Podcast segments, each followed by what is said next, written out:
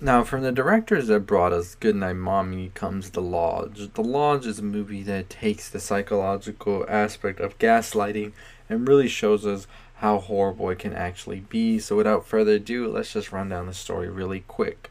So Richard is a person that divorces his wife, and he basically gets with somebody else that looks like a younger version of the wife. They announce an engagement, and wife commits suicide. They have two children, and these two children are then taken to a resort lodge type deal with Richard and the other woman named Grace, where he is basically trying to get away from everything that's going on and get the children like closer to the new woman Grace. Ultimately, he has to go back into the city, and he leaves Grace with the two children in the cabin, where things don't go exactly as planned, as the children have a resentment towards Grace because they believe her to be the purpose of her mother's suicide. So they really think that she is basically at fault for all of it.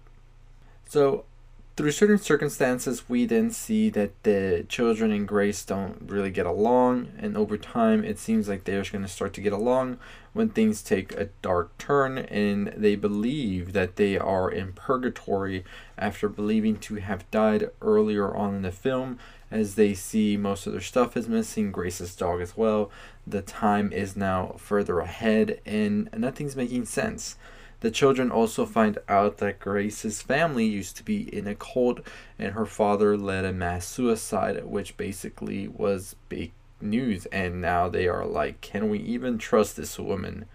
Soon, however, we as the audience find out that the children have been orchestrating this purgatory duo for quite some time. They are the ones who took all of Grace's belongings, and her dog actually died in the process of this. Not that they were planning to do it, but Grace found her dog dead, so it's taking a pretty dark turn, my friends. They try to confess this to Grace, and Grace is like, no, this is going down, and I don't believe what you're saying. She ultimately is trying to kill them now, as she believes that they are in purgatory. And as Richard shows up, the kids try to explain, but no, she shoots Richard because she believes this is purgatory, sits the kids down with the dead corpse, puts tape over their mouths with the word sin, as they did in the cult as well, and she is basically looking at the gun like, I'm about to kill all of us, pretty much. And that's pretty much where we end this movie right here. So I think the biggest thing is that Grace was pretty much pushed to that edge, and what really pushed her to the edge also was having that post-traumatic past that she had with her father, with the cult, and then the kids gaslighting her even more was the whole reason that she really went over that edge of insanity. And by the end of it, is just gone. She is no longer there. She is just reacting as she would, because she just had a mental breakdown. She sees her dog is dead, and she believes she's in purgatory. Coming from a religious background, she is definitely scared for her life and is pretty much in that middle ground now. And I think that that is something also that with the themes of the movie is there is a middle ground, because we know why the kids are doing this, and we know that they're acting upon their feelings as well, but at the end of the day they should still be judged for what they're doing, which is causing this person to lose all hope and insanity that they have left. And pretty much I think that that is a big theme about the movie, is who's right, who's wrong, who's guilty, who's not. Are they going to be evil or pure, or can they have any redemption? And I think that's what it is. And the kids don't believe that Grace has any redemption either for what she did to her family, and now their mom is gone because of it, and all of this with the cult.